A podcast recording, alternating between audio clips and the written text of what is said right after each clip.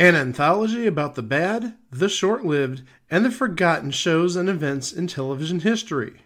This is It Was a Thing on TV. Punisher! Control!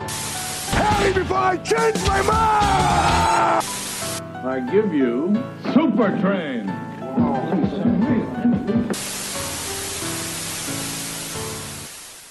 Episode 393, submission number 740. To the shrine of the silver monkey. No, no, no, no, no. We have a little bit more money to play around with.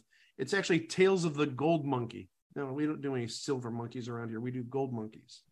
Tales of the Gold Monkey aired on ABC from September 22nd, 1982 through June 1st of 1983 for 22 episodes. Six less than the Hudson Brothers Razzle Dazzle Show and Uncle Croc's Block.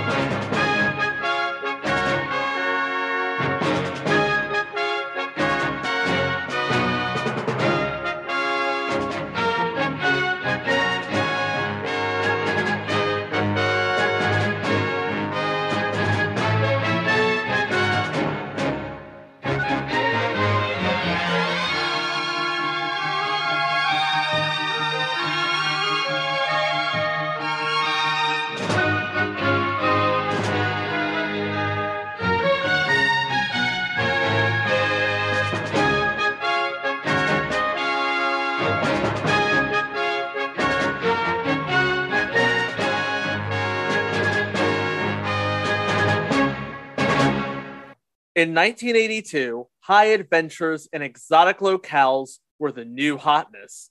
And eager to cash in on this new trend, CBS and ABC would greenlight two such adventure series Tales of the Gold Monkey and Bring 'em Back Alive. Bring 'em Back Alive, that's another thing for another day. Tales of the Gold Monkey, though, would beat CBS by two days the series, one of the first creations of TV legend Donald Bellisario, would draw heavily on one movie. A movie about high adventure in an exotic locale, a throwback to the old serials of days gone by. And that movie was 1939's Only Angels Have Wings. Wow, that's a deep cut. What'd you think I was going to say? I don't know, something about an archaeologist eating snakes. Well, that is coming out this week, isn't it? Indiana Jones of the Dial of Destiny. We swear to God, this is the last one. This time there won't be any aliens. You would hope. But back to Only Angels Have Wings. I've got the plot here from Truth by Consensus Wikipedia. Its plot follows the manager of an air freight company in a remote South American port town who is forced to risk his pilot lives while buying for a major contract. It stars Cary Grant and Jean Arthur and features supporting performances from Thomas Mitchell, Richard Barthelmess, Noah Beery Jr., and in her first major role, Rita Hayworth. Ooh. In 2017, the film was selected for preservation in the United States National Film Registry by the Library of Congress as being culturally, historically, or aesthetically significant. I do not know if Raiders of the Lost Ark has been chosen for that honor. Probably. Probably. But let's go back to Tales of the Gold Monkey, which was originally supposed to be called Tales of the Brass Monkey when Bellisario created it and pitched it to ABC. But here's the thing the Heublein Company, that is a American producer of alcoholic beverages and food, they had a series of magazine ads with the name Tales of the Brass Monkey. It was about a bar in the Far East with hints of Casablanca intrigue and references to the Kenpei Tai.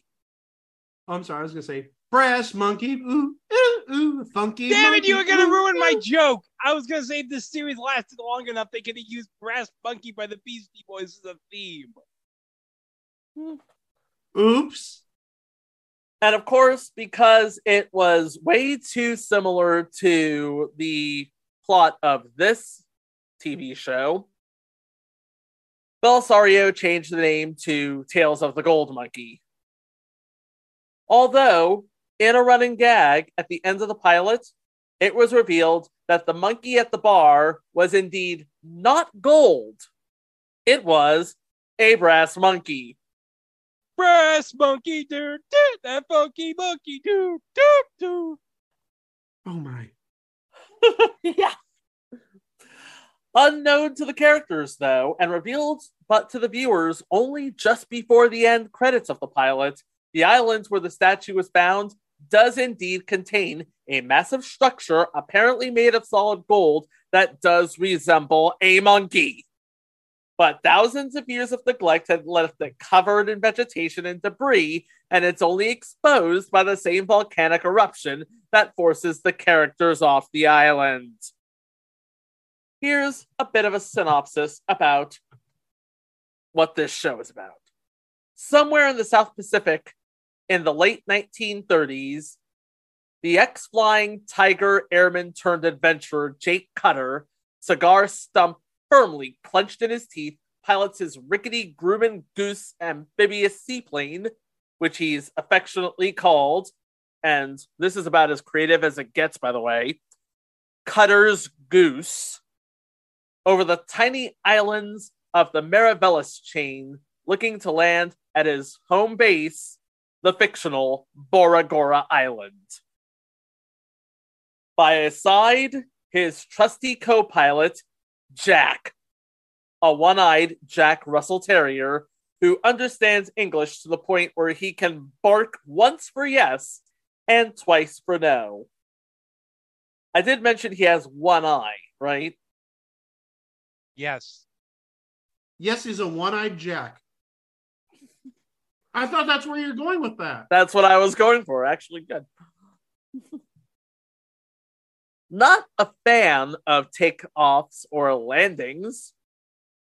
Jack and Jake skim the water, docking the goose at the small harbor, where Jake invariably makes his way to the Monkey Bar, a fabulous watering hole of bamboo and carved mahogany owned by Bora Gora's French magistrate, Bonchance Louis, a seen it all cosmopolitan plunked down in the middle of this primitive island paradise. As regular a fixture at the monkey as the carved primates that decorate the place, drunken, forgetful mechanic and Jake's best friend Corky will no doubt be propping up the bar when Jake busts in. And over by the piano, scrapper Sarah Stickney White, supposedly stranded on Bora Gora and singing for her supper at the monkey, is in actuality an espionage agent working for the American government. She's a pretty little thing, and she has it bad for Jake. Also for the pilot. But she's loath to admit she likes the charming rogue, and keeping an eye on everything on the island, especially for the Japanese military, good natured, bumbling German N word agent Willie, who, like Sarah, has adopted a cover for his covert activities. He's posing as Reverend Willie Tenboom, a Dutch missionary who has more minds of the fair women than he has of Our Lady's grace, let's just say. Rounding out the colorful characters is Jake's sometimes nemesis, sometimes ally, Princess Koji, a beautiful, deadly Japanese dragon lady, princess, who runs Matuka Island with ruthless authority and who engages in all manner of illegal smuggling and trade alongside her samurai guardian, Todo, who is skilled in the ways of the Bushido. All this and a dog too. It's just ripe for adventure, isn't it? So, who will we find on Boragora Island at the Monkey? Well, we have to start with the lead, Jake Cutter, played by Stephen Collins. We don't talk about Stephen Collins. No, no, no. Playing his man Friday, Corky, Jeff McKay, who is known for Magnum PI, All the President's Men, and Jag. Two out of three are Belisarius productions. Oh, hold on. Not just three. He was on Black Sheep Squadron, and I do believe that makes three out of four. Ah, very good, Mike. Sadly, he's no longer with us. In the role of Sarah Stickney White, the lounge singer and spy, Caitlin O'Heaney. Not known for much, but she was in several episodes of Alien Nation, Three O'Clock High, Beauty and the Beast, and she did play Snow White on the first season of future entry The Charmings. Oh God, the Charmings. That's all I have to say to that. The Charmings. No. The Charmings.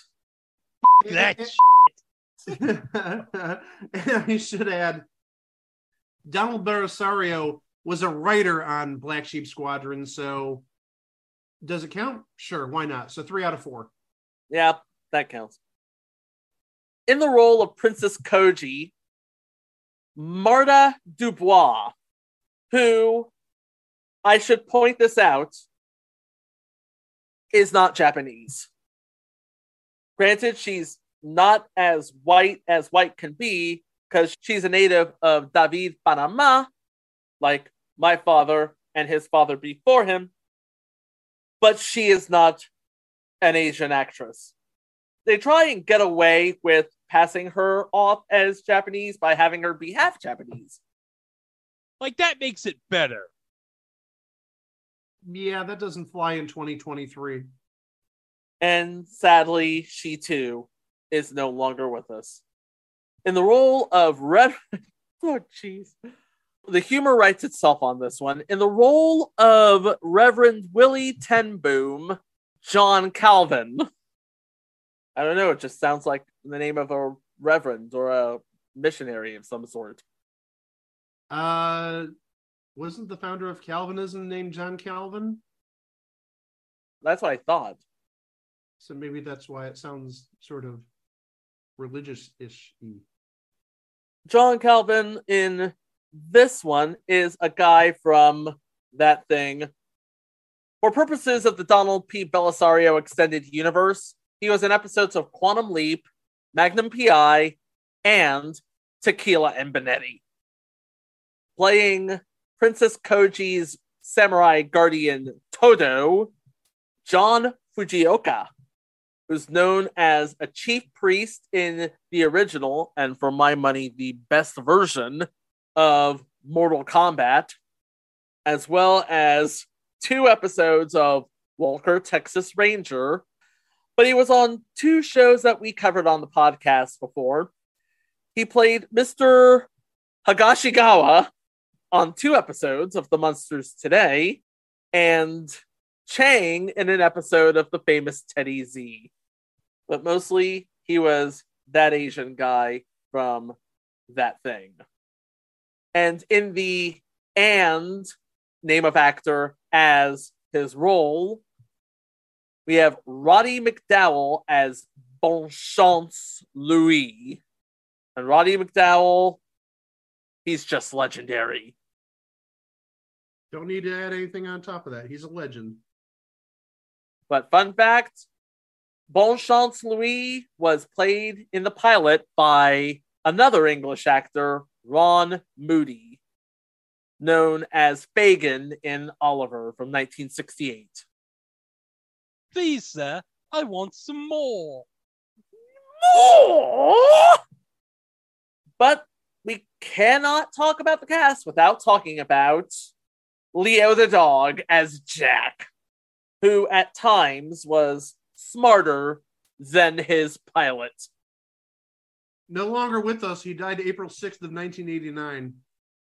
Not that we expect a dog to live 40 plus years. Interesting bit of trivia here. Jeff McKay took the role of Corky, the drunkard uh, man Friday of Jack.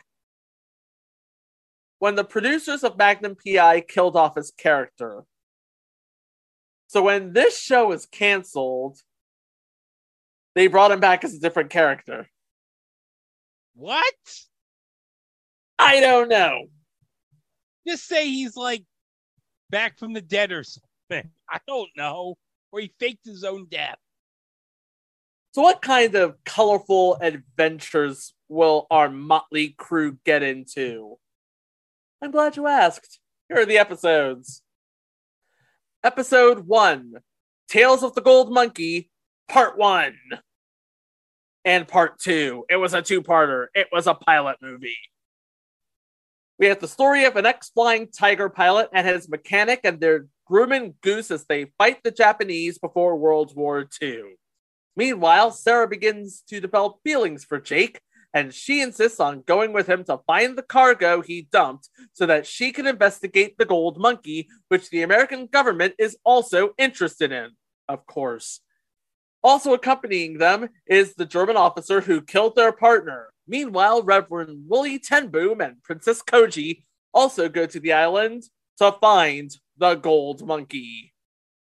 Everybody's after this damn monkey.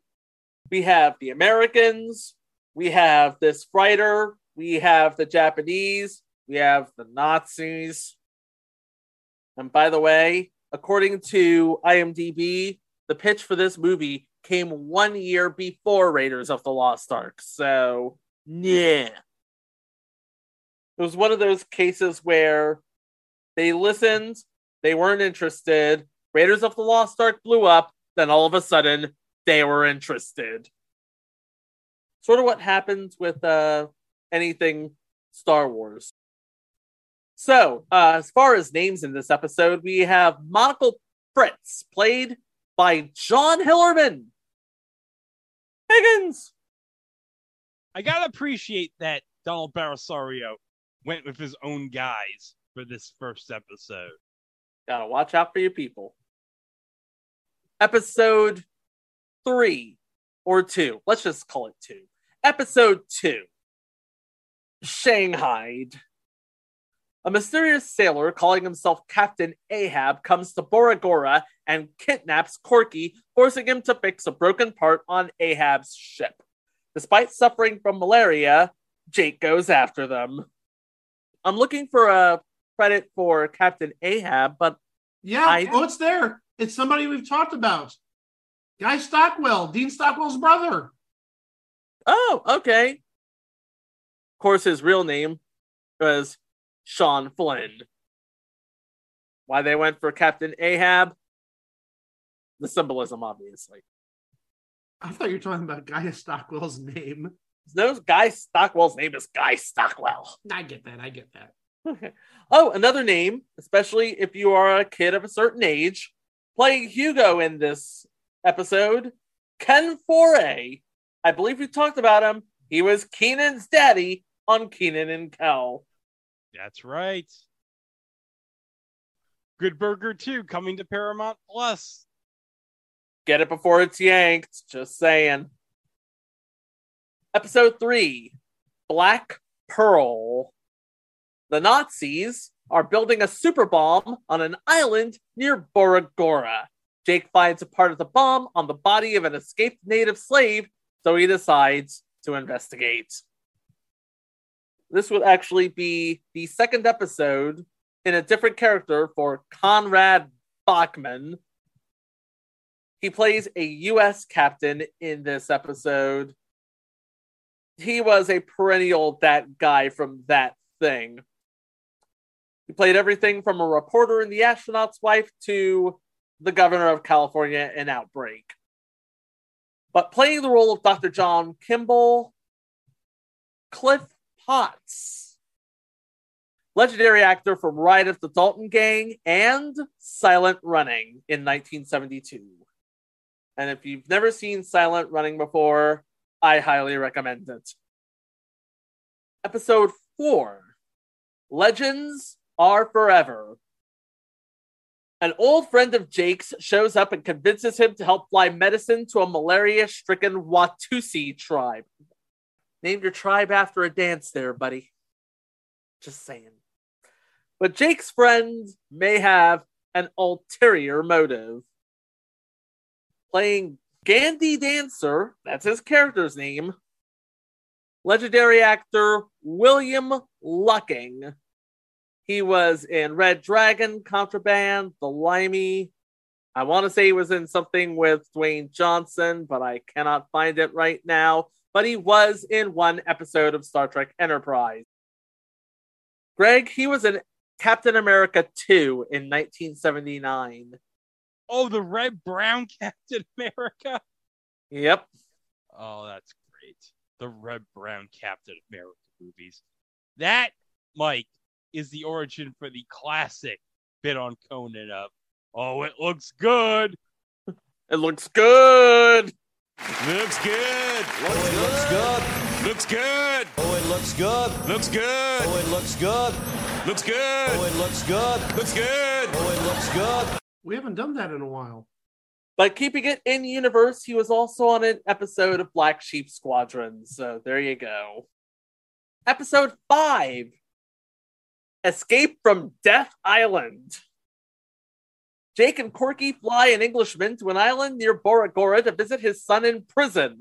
They are caught trying to spring him from captivity, resulting in their own imprisonment. Uh oh. Uh oh. Uh oh. They won't survive long in the harsh living conditions enforced by the sadistic warden, so they must find a way to escape from the island. Big name on this episode, guys. Playing the role of Eric Fromby, I imagine he is the son of Arthur Fromby and the prisoner of the island, Xander Berkeley from 24. That's right. and in a lesser role as a steward, Jack Shea. Is he related to the Shay from Dan and Shay? No. Oh. All right. Guys, it's time for another one of my Greg's Dad Insane stories. Now, we've gone a long time talking about my dad, but I have to mention this. My dad is obsessed with wanting Dan and Shay to break up because my dad thinks Dan has so much talent that he should get rid of Shay. He thinks Shay is dead weight to Dan. Well, I got bad news for your dad, Greg. Yeah. This is CNN breaking news. Dan and Shay are going to be co coaches on the 25th season of The Voice in 2024. Oh well, that's bad news for my dad. He'll probably be watching that entire season with the voice being like, Dan could do so much better. You know what? I've seen pictures of Dan and Shay. Your father is not wrong. Okay, I must be totally clueless. Who the hell are Dan and Shay? Country pop Ex- duo, Mike. Oh, well, that explains it because I'm so big on country music. I thought Dan and Shay was some group and it involved Shea Stadium in some way. Dan and Shay live from Shay. Except it doesn't If- exist anymore. Yeah, it hasn't existed for 15 years. There you go. Maybe Dan and Shay live from Citi Field. That doesn't have the same pop to it, Greg. Yeah, well. Okay, then rename it Dan and Citi Field at Citi Field. Work with me, people. I don't know. I don't care. Move on. Okay, episode six Trunk from the Past. Years ago, Sarah's archaeologist father attempted to find the lost tomb of the pharaoh Ka. He's looking for a tomb of the pharaoh Ka in the South Pacific. Process that. Before he could finish his research, he was murdered by a man dressed as the Egyptian god Anubis. Now, a chest containing all of his work is sent to Sarah. This is followed by the arrival of his assistant, who happens to be Sarah's ex fiance, who believes that the tomb is not in Egypt at all, but is actually on an island near Bora Gora. Question: They're looking for this pharaoh in the Pacific. They're looking for the pharaoh in the South Pacific. Who gave him directions? The people who are running the submersible that went to the Titanic. Good night, everybody. Ah, too soon. Timely though, impeccably timely. Let me just say, okay, I need to talk about this for a second. The ship was controlled by a $30 Logitech PlayStation controller. Okay? And PlayStation 3 at that, I believe. I would never buy that crap. The Logitech controllers are the crappiest ass controllers you can find. Like, you couldn't buy an Xbox controller. Fun fact about this episode And the final scene, Jake shows Sarah the October 1938 issue of Harper's Bazaar and comments that the magazine is only a month old. This means that the story takes place sometime in November of 1938. So going back to the controller that uh, operated the uh, Titanic uh, submersible thing. Oh, I thought you, Greg, had wanted to add something else to that. No, I said all I had to say. Well, you know, they needed an Alexa on board. They really did. Alexa, play Air Supply. Shuffling Air Supply and similar artists on Amazon Music. Okay, no, no, I was kidding. Stop, stop, stop, stop. Turn, shut up, shut up. Alexa, stop. I was just playing with you, you crazy piece of machinery that is smarter than a Logitech controller. So playing her ex fiance, a man by the name of Ted Harrison, is Jared Martin, who is in 44 episodes of War of the Worlds from 1988 to 1990. He was also a technician in the original Westworld movie. And Mike, he was in one episode of Silk Stockings. Hey, as I mentioned to you guys earlier today, what's the deal with Silk Stockings looking like a 1990s Miami nightclub? What police station has palm trees and neon and geometric figures? I don't get it. What nightclub has palm trees and geometric figures? 1990s and neon. Go watch some Silk Stockings. Seriously. I would, but I don't have living TV, dude. Oh well, yeah. th- th- Hey, you know what? That's fine. I'm going to watch it because yeah, every day it's on for three hours, and I'm on summer break now. So I just remembered. Yeah. It's on Peacock. I don't have to have living TV. It's on Peacock.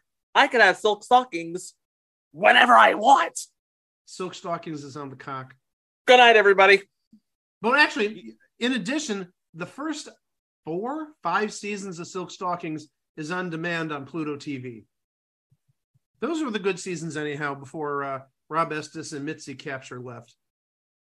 And they replaced them with uh, that guy from Kung Fu, The Legend Continues, and that other lady.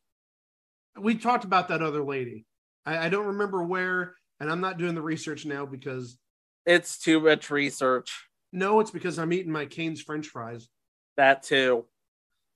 And playing Sarah's father, Dr. White, Richard Eastham. No longer with us, but he was very prominent in the 70s and 80s. He was in Galactica 1980, Salvage One, Barnaby Jones, Grandpa Goes to Washington, episode 7. Once a tiger, a plane is shot down while on its way to deliver a shipment of state of the art scopes to the Flying Tigers. Knowing that these scopes could mean victory for whichever side claims them, Jake feels that it's his responsibility to find the wreckage before the Japanese do. Playing the role of Randall McGraw, Lance Legault. Stunt double for Elvis Presley, but would have his own little niche carved out in all 29 episodes of Werewolf as Alamo Joe Rogan. Not that guy, the other guy. We don't talk about that Joe Rogan. No, no. And as a character that is only credited as Japanese Lieutenant, James Saito, the Shredder in the original Teenage Mutant Ninja Turtles movie. Episode 8 Honor Thy Brother. A Japanese fighter pilot looks to avenge the death of his brother, who was shot down by Jake during his days as a flying tiger. Oh boy. Also, Jack gets his eye back, and Corky accidentally gets married to a native.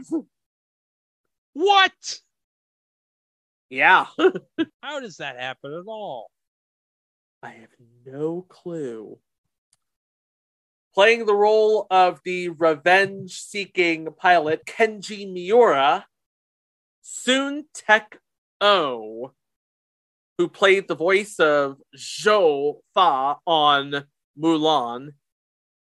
And I can't believe this is the first time we're talking about this. Hip in The Man with the Golden Gun. Actually, I can't believe this is the first time we're talking about Mulan.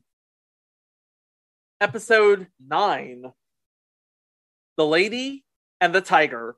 While Jake is flying a routine job, the Goose's engines fail and he crash lands on an island inside the Japanese mandate. He's rescued by an Amish woman and her son, who agree to harbor him until he can find a way to radio his friends for help. Playing the role of Martha, the Amish lady, Anne Lockhart, the daughter of June Lockhart. We've talked about her plenty of times. She was on Battlestar Galactica. She was an imposter on To Tell the Truth a number of years ago. I remember that we've talked about that. Maybe making a Hall of Fame case potentially. Perhaps. And playing her son Paul, Jerry Supiran, Jamie Lawson on all four seasons of Small Wonder. I have to wonder what he's doing nowadays. Regretting playing the son on Small Wonder, I bet. Regretting playing second banana to a robot. Episode 10. The wait, wait, late- hold on, hold on. I gotta get this out of my system. Oh, jeez. Here we go. no, no, no. No, good, good. No, okay. It's a, not a no, no, no. Unsurprisingly, his last credit is playing the son on Small Wonder. Talk about going out on a high note. no, that's not a high note. Small Wonder is not a high note, Greg. You know better. Well- In my book, it's a high note. No, seriously, nothing after Small Wonder. That was on for four years. You'd think he'd get something after that. Nope. I would have thought that somebody would have made a career out of that show. Yeah, the person who played Vicky on that show. No, fun fact Tiffany Brissette is now a nurse. She's a nurse now. A robotic nurse? No, she played a robot on TV. She is a nurse in real life. Oh. Episode. I thought that Tiffany Percent was a supersonic nurse. I'm here to give you your enema. Stick your ass out. This won't hurt a bit. Eh. That's the new Fat Man 66. Tiffany Brissette nurse robot or robotic nurse. Yeah. And then we can have a crossover with Fat Man 66 where the Fat Man shows up and asks what was in the Danish. Oh, I thought that maybe Tiffany Brissette, the uh, nurse robot, uh, couldn't eat cheese. Well, no, she's a robot. She can't eat cheese. She can't eat anything. She's a robot. I've got a problem with cheese. This is indigestible. Lactose intolerance overload. I need to go to the hospital. One episode per week this summer, folks. We're giving it all we've got. And by all, that means we're giving it nothing. Hope this was worth the wait, Lucas.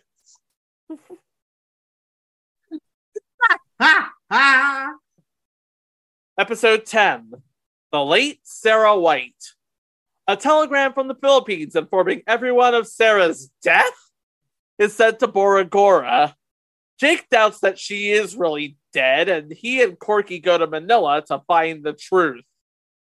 Yeah, she must not be dead, or else the series would be dead. She made the series.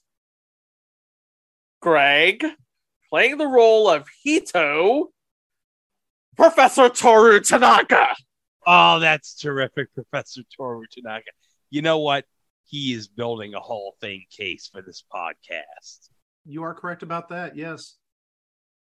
And playing Horace Simmons, guy with quite the resume, Nicholas Pryor. He was Joel's father in Risky Business.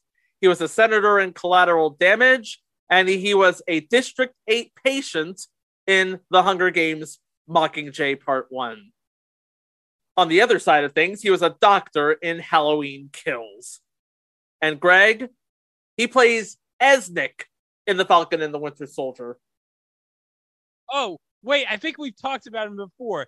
He's the assistant or the butler guy for um, Daniel Bruhl's character, right? Yes. So you know what Yeah. that means. Oh, Baron Zemo dance? Baron Zemo dance. You know what? This is the perfect time for a break. We're just gonna dance while we go to break. Oh, yeah, we're just going to be dancing, pumping our fists while you listen to some 1982 commercials. Get a little Ernie action while we pump our fists like Baron Zemo, and we'll be right back. Stay tuned. Vicky is going to give Oh, you from an all- enema during this break. It's all going in. It's all going in. Even that is going in. All right, we'll be right back. After these messages, We'll be right back.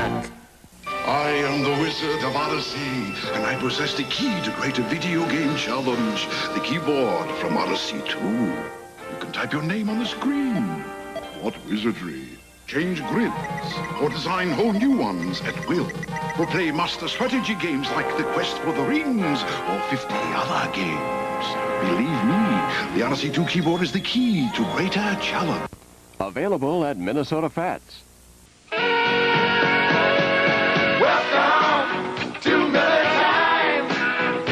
It's all yours, and it's all mine. Bring your thirsty self right here. You've got the time, we've got the beer for what you have in mind.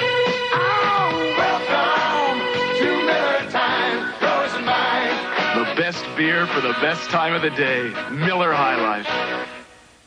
Hello, I'm George Plimpton. Here's an easy question for you. Okay, Mr. Plimpton. Which of these home video games looks more like a real arcade game? Intellivision lock and chase from Mattel Electronics? Gee, if people had this game at home, my arcade could be in big trouble. Or Atari Pac-Man? Blinky, you look pale. If you picked Intellivision, you're absolutely correct.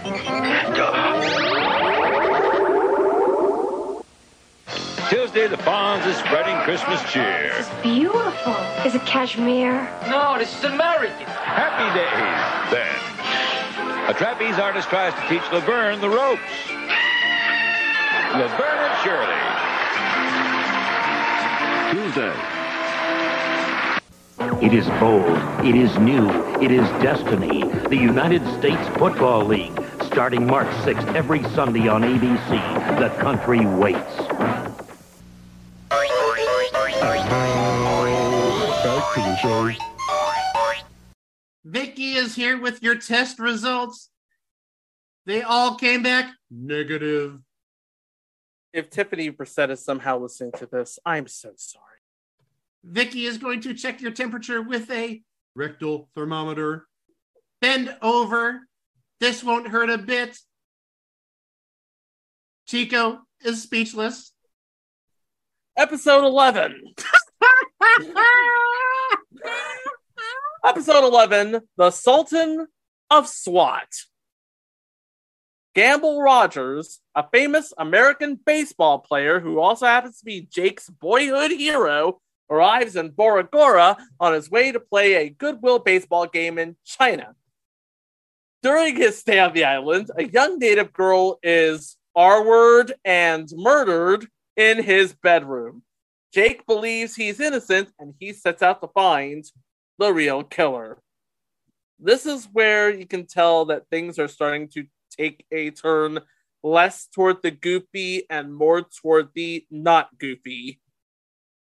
A couple names in this episode playing Gamble Rogers, John DiSanti, who was Gus in Batteries Not Included, and Sam Shanken in 20 episodes of Homefront, which aired after the Gulf War and played on that sentiment.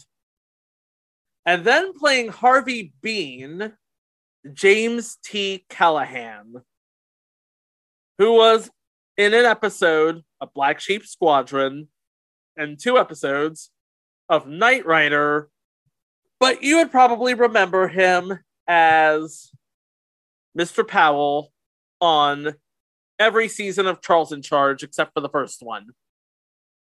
Oh yeah, Mr. Powell. Walter Powell, yes. And no, Greg, even though the name of the episode is The Sultan of SWAT, Babe Ruth is not mentioned once. Oh, that's a shame. Yeah. Oh, another another big name playing Zita Henriquez, Nia Peeples. This was before fame. By the way, Porky is seen reading Superman number 11, which did not come out until 1941. So either the Cutter's Goose runs on Time Lord energy or somebody messed up the continuity. I blame Barry Allen. Episode 12 Ape Boy. Jake Ape Corky. Boy. Hold on. Ape Boy. Just when you thought this show was getting some gravitas, they, they make the hard left back into silly. Jake, Corky, and Sarah are on their way to Takataya to celebrate Bastille Day when Jake has to land his plane near a small island due to a severe storm. During their attempt to find the native fishermen of the island, they come across a boy who has been raised by apes, and they struggle to decide whether they should leave him there or take him back to civilization. Meanwhile, an Englishman who is looking for the boy makes a deal with Princess Koji concerning the boy's future. Playing the ape boy, Shane Sinutko, who actually starred alongside Roddy McDowall in Scavenger Hunt. Ironically, both actors known for playing ape men, but in Scavenger Hunt, neither one was an ape man. Another name in this episode, playing a man by the name of Halliburton, is Michael Ensign, who played the hotel manager in the original Ghostbusters, Beringer's aide in the original War Games, and Benjamin Guggenheim in 1997's Titanic. And that's all I will say about that. Yeah, because Mike already did the Titanic joke for this episode. Yeah. Uh, one thing I do want to add he played Jeeves in something that we've covered previously, not another high school show. Hey, that made Jennifer Lawrence's career, other than the time she played that mascot in that one episode of Monk. And we are going to talk about that. Oh, yeah, we will. Because Lord knows we need an excuse to talk about Tony Shalhoub on this podcast, which, of course, as we all know, 93 episodes ago, for the first time ever on this podcast, I mentioned that I love wings. Can you believe it's now getting close to 100 episodes since the first time I ever mentioned that I love wings? I've lost count. I really have. Oh, did we talk about him being the voice of Dr. N. Tropy from the Crash Bandicoot games? Oh, no. No, we haven't. He was the voice of Dr. N. Tropy in the Crash Bandicoot games. Oh, I hated him. Everybody knows. Episode 13 God Save the Queen.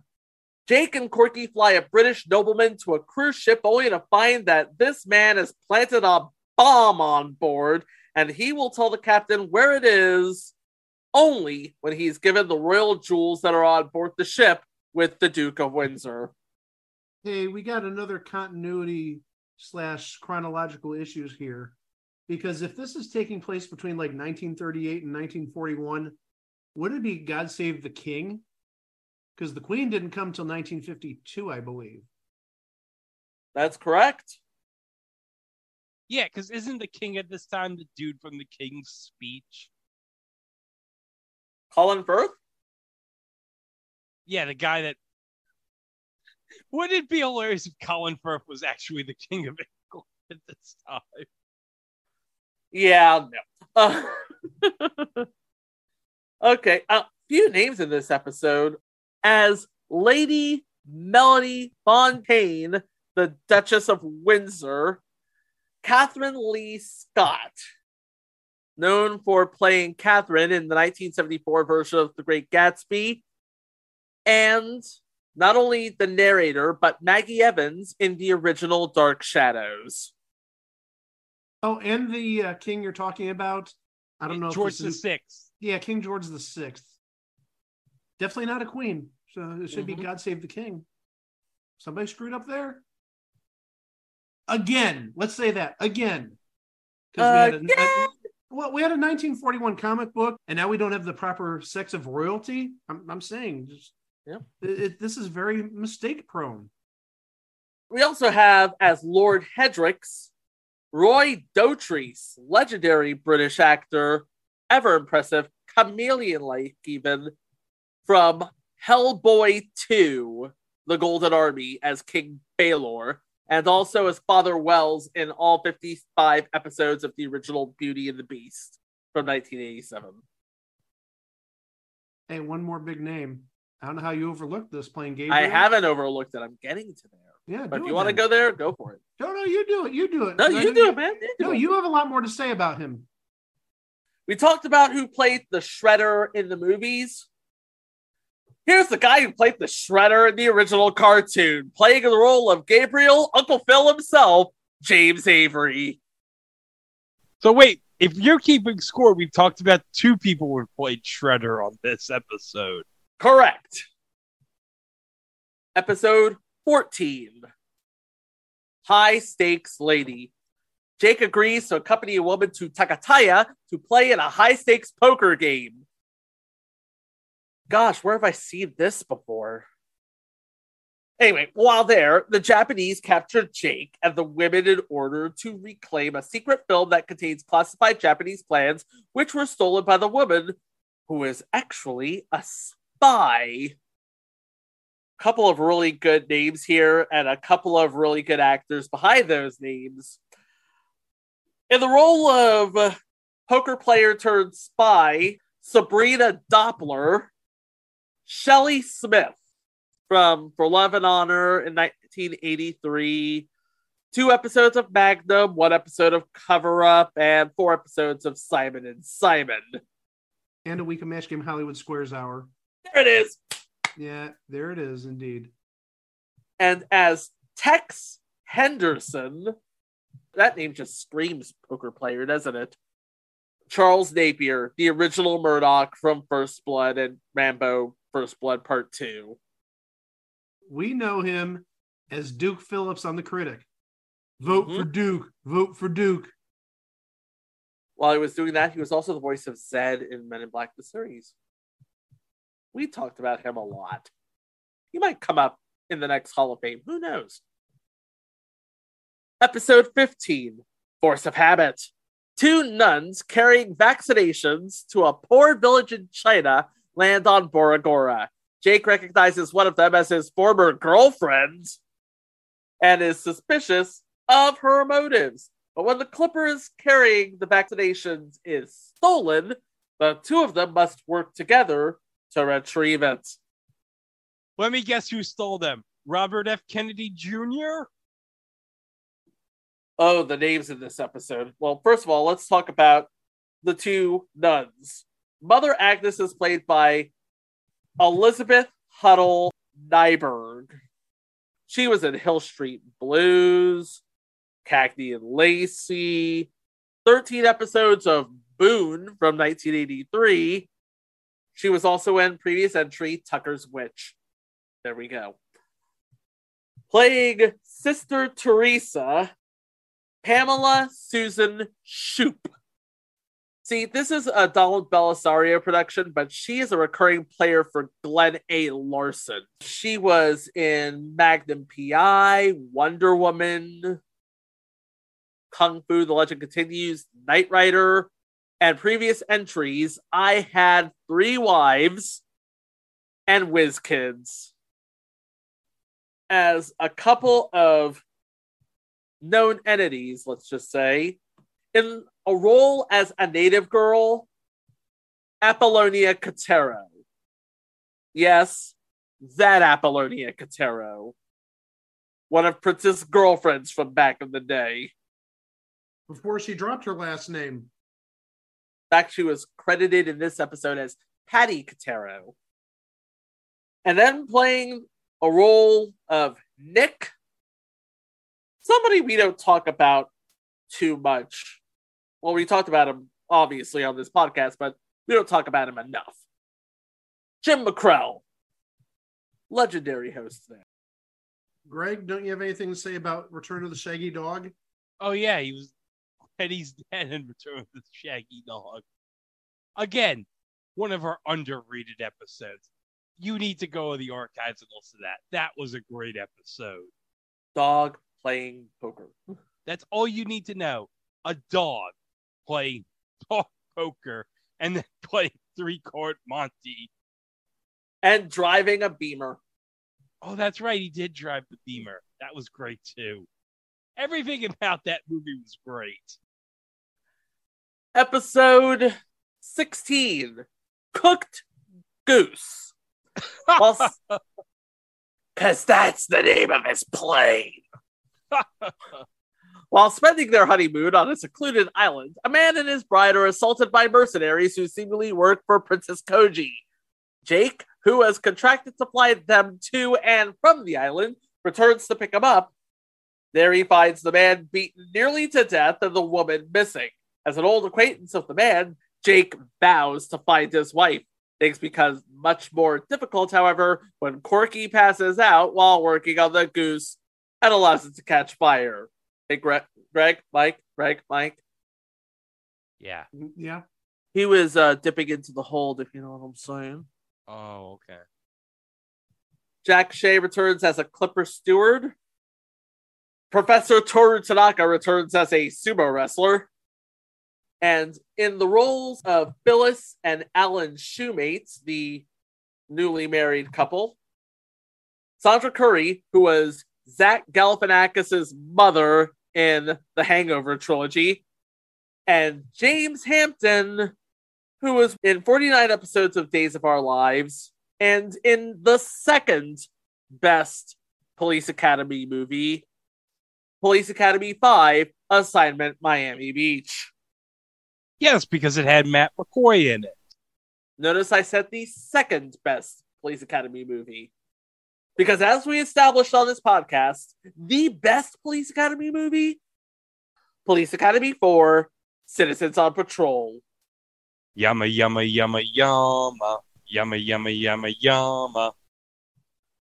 Episode 17 Last Chance Louie.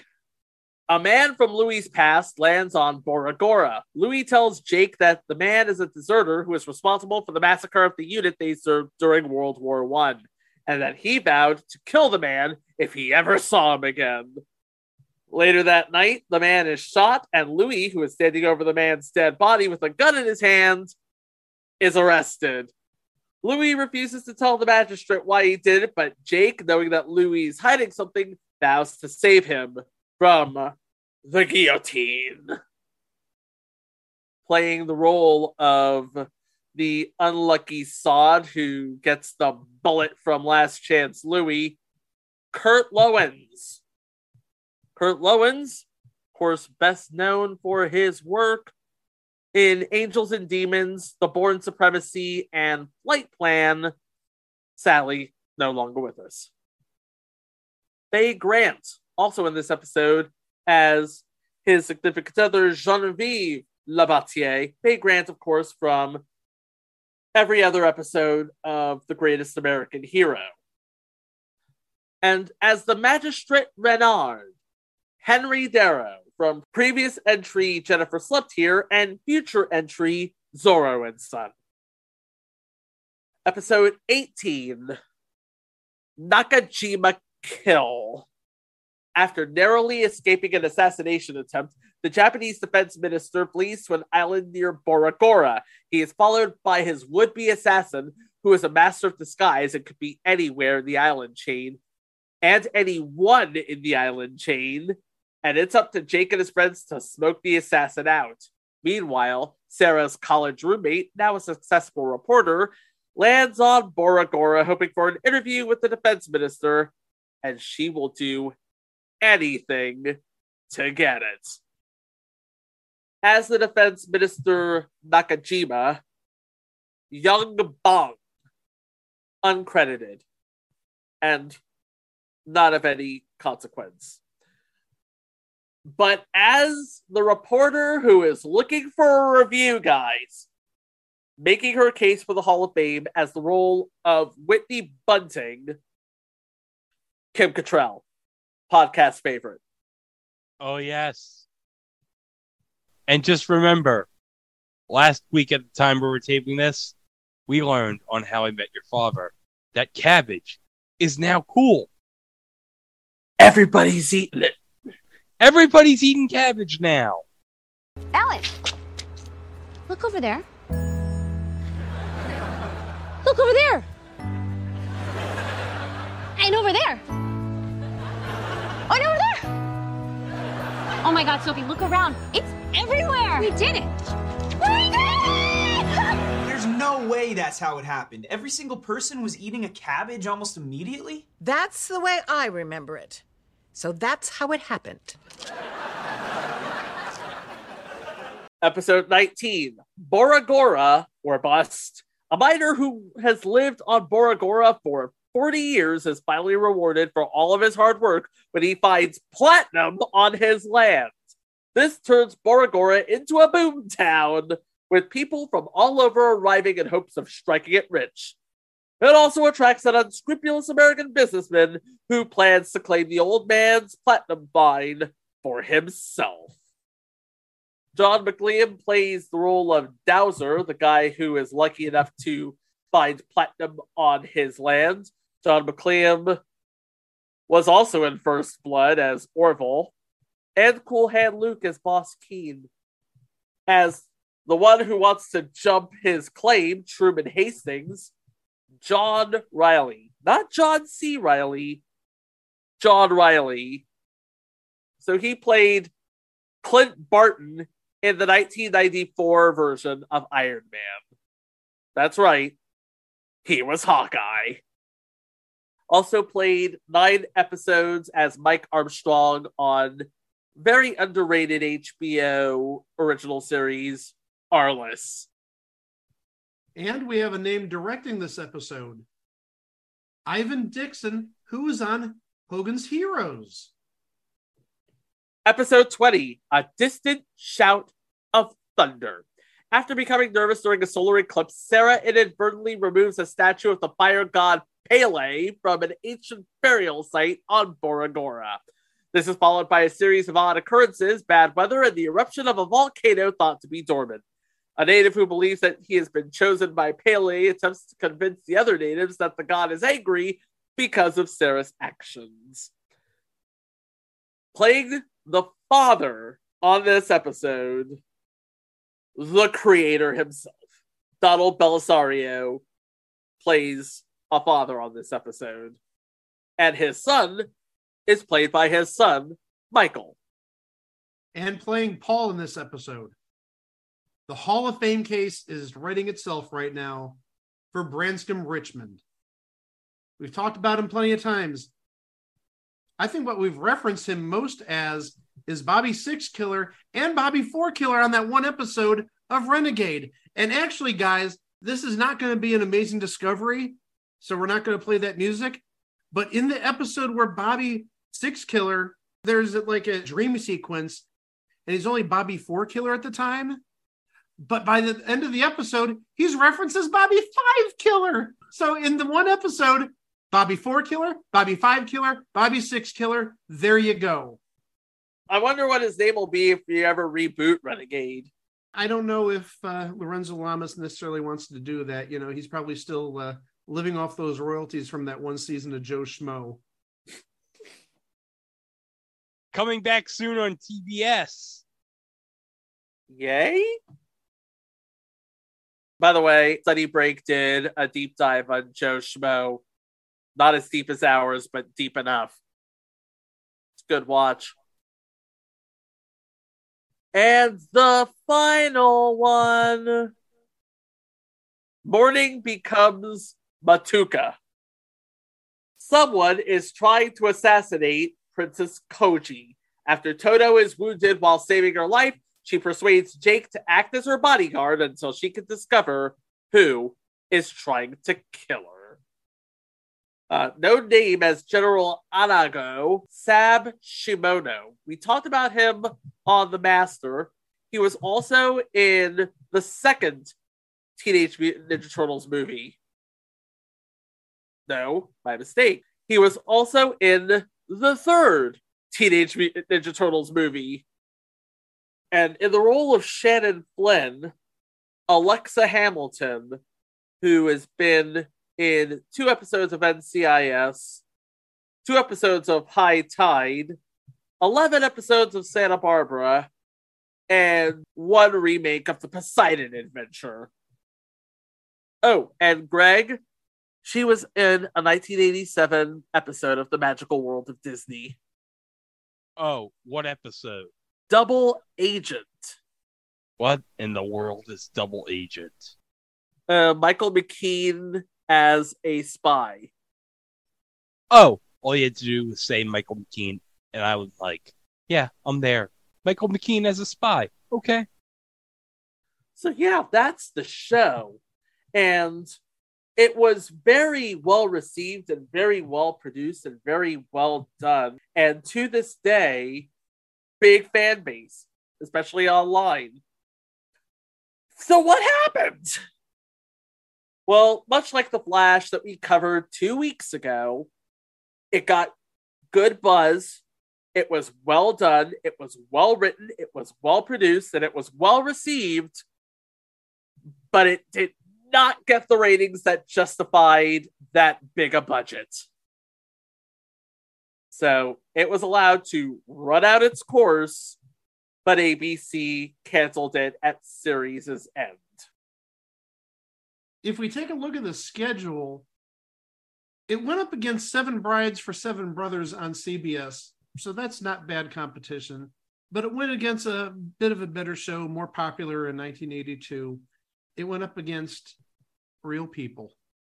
Alas, colorful adventures on a deserted island are no match for the likes of Sarah Purcell, John Barbour, Skip Stephenson, Byron Allen, and Peter Billingsley.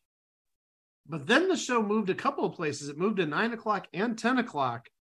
And nine o'clock, not terribly good because at nine o'clock on Wednesdays, looked like CBS had a movie of the week. But oh, this hurts on NBC again. First half hour, Facts of Life. Second half hour, last season to Taxi. And then it eventually moved to 10 o'clock. But the competition really, well, there wasn't much. You had the Mississippi on CBS and Bare Essence, whatever that is, on uh, NBC. And I've got the uh, season ratings here. Do you know how many shows aired in 1982 83? For the season? For the season? Like what, 80, 70, 90? Yeah. It ranked 69th. Nice. Mm, I was going to say not so nice. But it ranked 69. But hold on. Now, guys, I was searching for Bare Essence. Now, we do have this on the list. But this is the show that Genie Francis did between seasons on General Hospital. And do you know what co star was on that show who she later married? Jonathan Frakes. Isn't that true, Jonathan? You were right. So, up against the likes of Genie Francis and the real people, people, and facts of life, it did not stand a chance. And ABC was just happy with the full season that it got. But if you are a fan of the Gold Monkey, you need not despair because our friends at Shout Factory have released the entire run on DVD. It's a bargain bin pick if you can find it. Or you could just go to Amazon, pay the 45 bucks, ship it off. But we did mention that the show has a bit of a following. It also has a bit of a legacy on three fronts. First of all, Disney's TaleSpin, created by Jymn Magon and Mark Zaslove, based on characters in the Jungle Book. That's the Disney movie, The Jungle Book, not the actual Jungle Book, Jungle Book. But Jymn Magon and Mark Zaslove cited the series heavily in their development of the further adventures of the characters from the Jungle Book. And if you remember watching TaleSpin, you can totally see it. The guy with a plane, co pilot, guy with a bar, he's a monkey. Yes, King Louis owned a bar on TaleSpin. Look it up. And also, if you are like Greg, Mike, and myself, a man of a certain age, you remember that one special room on Legends of the Hidden Temple. An homage to that series, The Shrine of the Silver Monkey. That was because of the Tales of the Gold Monkey? Oh, yeah. That's cool. Wow. But there's one more thing. If you're a fan of Archer and you remember season nine of Archer, the Danger Island season, that borrowed heavily from this show as well. So, yeah, the show had fans. The show has a legacy. And even a step further, it reran for a number of years on USA. Looks like 88 to 90.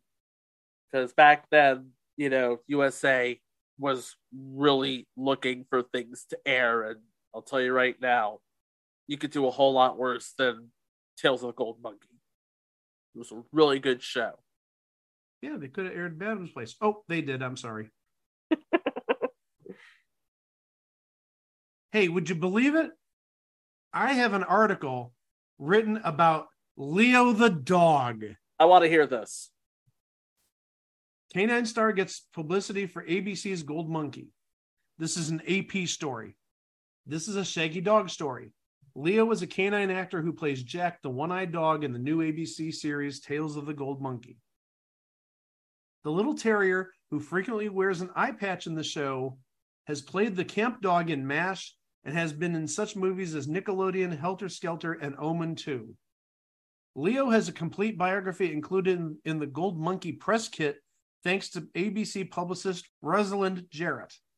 She writes with a straight face about his one brown eye, penchant for barking at the postman, and other bachelor activities.